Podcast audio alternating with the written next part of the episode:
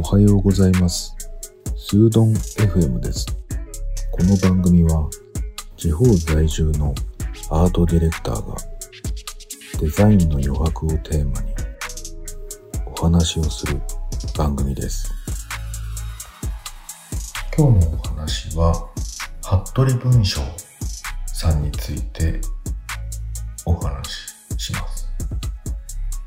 本人の話をするわけではなくて、ここではおすすめの本として取り上げたいと思うんですけれども、過去にお知り合いのお仕事仲間の人から本のレビューをしてくれないかっていうことで、一冊を僕が推薦する書籍っていうのを自分で選んで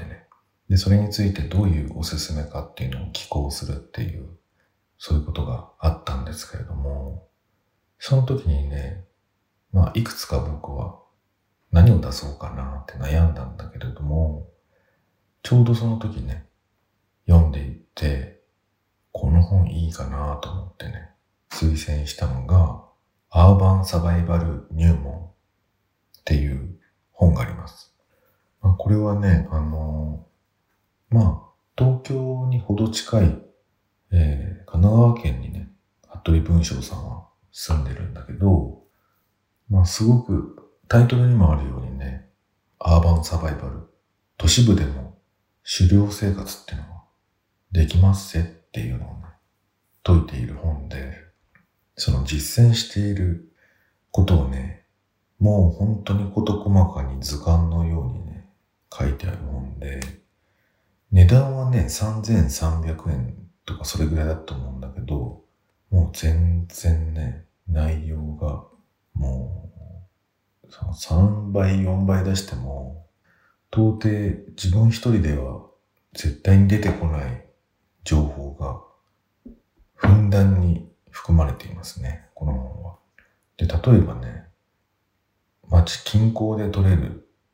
動物とかどうやって撮るかも含めてあとは一緒に自分の家で敷地内で飼う動物とかで、どうせだったら食料としてもいただこうっていうことで動物のさばき方とか道具はこういうものを使ってるとかっていうのがいっぱい書いてあるんですけれども、衝撃的だったのは緑亀っていうか、沼とか池とかにいる亀ですで、それを調理するところまで載ってるんですけども、これがすごく美味しいっていうことで、その昔この本を出た多分当初の、出たばかりの頃にラジオ番組に服部さんがゲストで出てたんですよで、そこの現場で亀を煮つけてきましたっつってそのパーソナリティの人たちにも食べさせたのをたまたま聞いたんですよ僕はそれが本当に忖度なく美味しいっていう話をしていて、でこれはちょっとぜひともやってみたいなと思って、僕はまだやってないんだけど、近くに亀が住んでるとこがなくて、今から見つけてそのうち取りに行きたいなと思ってるんですよ探したけど一回、見つからなかったんですよだから、もうちょっと詳しく探さないとなぁなんて思ってて。で、この本を推薦図書として僕が取り上げて載せたら人気がすごくて。いや、これはいい本だなんつって結構おじさんたちに人気が出たんですよやっぱり、どこかでおじさんたちは少年の心を今でも忘れてない人が多くて、僕よりも年上の世代の人たちがこぞってこの本を買ってました多分読まれてたので、感想を述べていたりして、すごく楽しかったですで、そこから僕はこの服部文章さんっていう人を、注目するようになって、本をちょびちょび買ってるんですけど、違うラジオ番組でもまた毛色の違う本が取り上げられたりしていて、息子と狩猟にっっていうね、打って変わって小説なんですよね。ただ自分の体験を元にして書いている小説なので、まあその体験的なところっていうかな、その文章の血と肉になっているところっていうのはかなりリアルでノンフィクションな感じが漂ってくるんですね。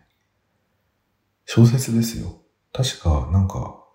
直木賞だかなんだかの候補になってたと思いますね。受賞はできなかったんですけど、まあでもそれぐらいの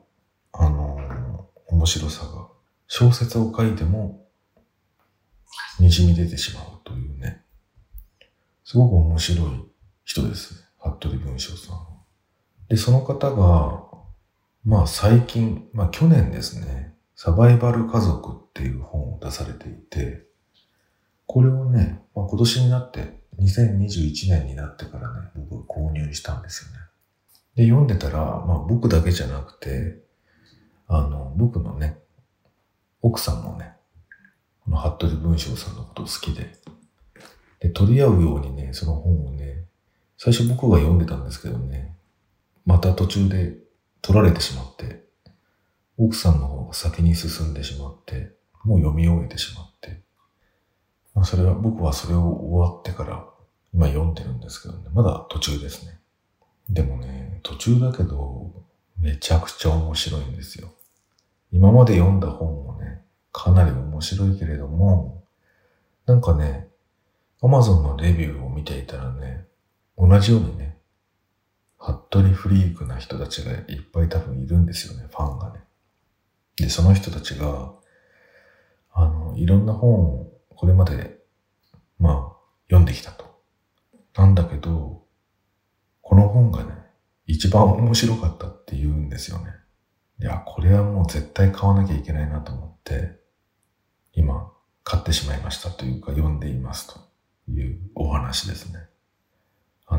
実はね、その、服部さんの、まあ、私小説というか、まあ、小説ではないな。もう完全なるノンフィクションで、まあ僕はやっぱりね、申し訳ないけど、ノンフィクションより面白いものは、この世の中にはないなと思ってるので、とはいえね、ピクサーも好きだし、ディズニーも好きだし、娯楽映画万歳だし、なんでも好きなんだけど、まあそれでも、あえて順位をつけるなら、やっぱり、ノンフィクション、リアリズムっていうのは叶わないなと思うところがあるんですよね。だからね、最近はそのエッセイとかね、随筆って言われてるようなものをね、漁ってるんですよね。どんな人のどんな文章が面白いかなと思って探してるんだけどね、まああんまり見つからない中で、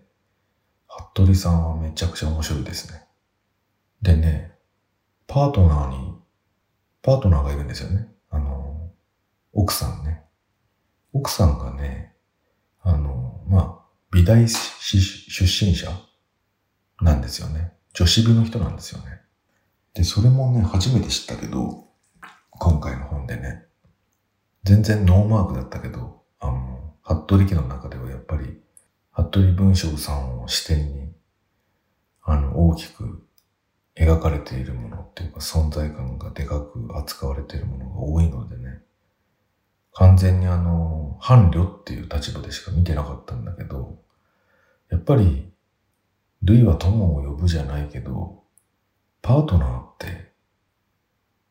それだけのやっぱり面白さとかを兼ね揃えている人がたくさんいるんだなと思って、いろんな例があるけど、例えば和田誠さんみたいにね、和田誠さんはそんなにこう、表立って、言葉数が出てこないというかね、言葉数がすごい少ない人だったんだけども、作品で語るみたいなところがすごくあったんだけども、昨今ね、テレビでよく出てきますよね、奥様がね。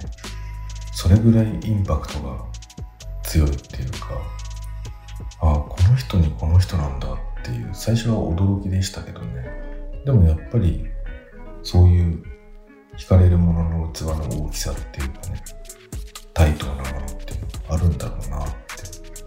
思うんですよね。今度ね、そのだから何が言いたいかっていうと、服部文章さんのね、奥さんのね、小雪さんっていう人、すごく面白い人なんだろうなと思って注目していて、で、同じ時期にね、奥様の視点から出されたエッセイがあるんで、それも買ってしまいましたね、最近。だからそれについては今度レビューをしたいと思います。毎日本買ってるような気がするけど、まあそれはそれとしてまた紹介していきたいと思います。なんか皆さんの好きなエッセイとか随筆とかね、あったらぜひ教えてください。お待ちしています。今日はこの辺で。それではまた。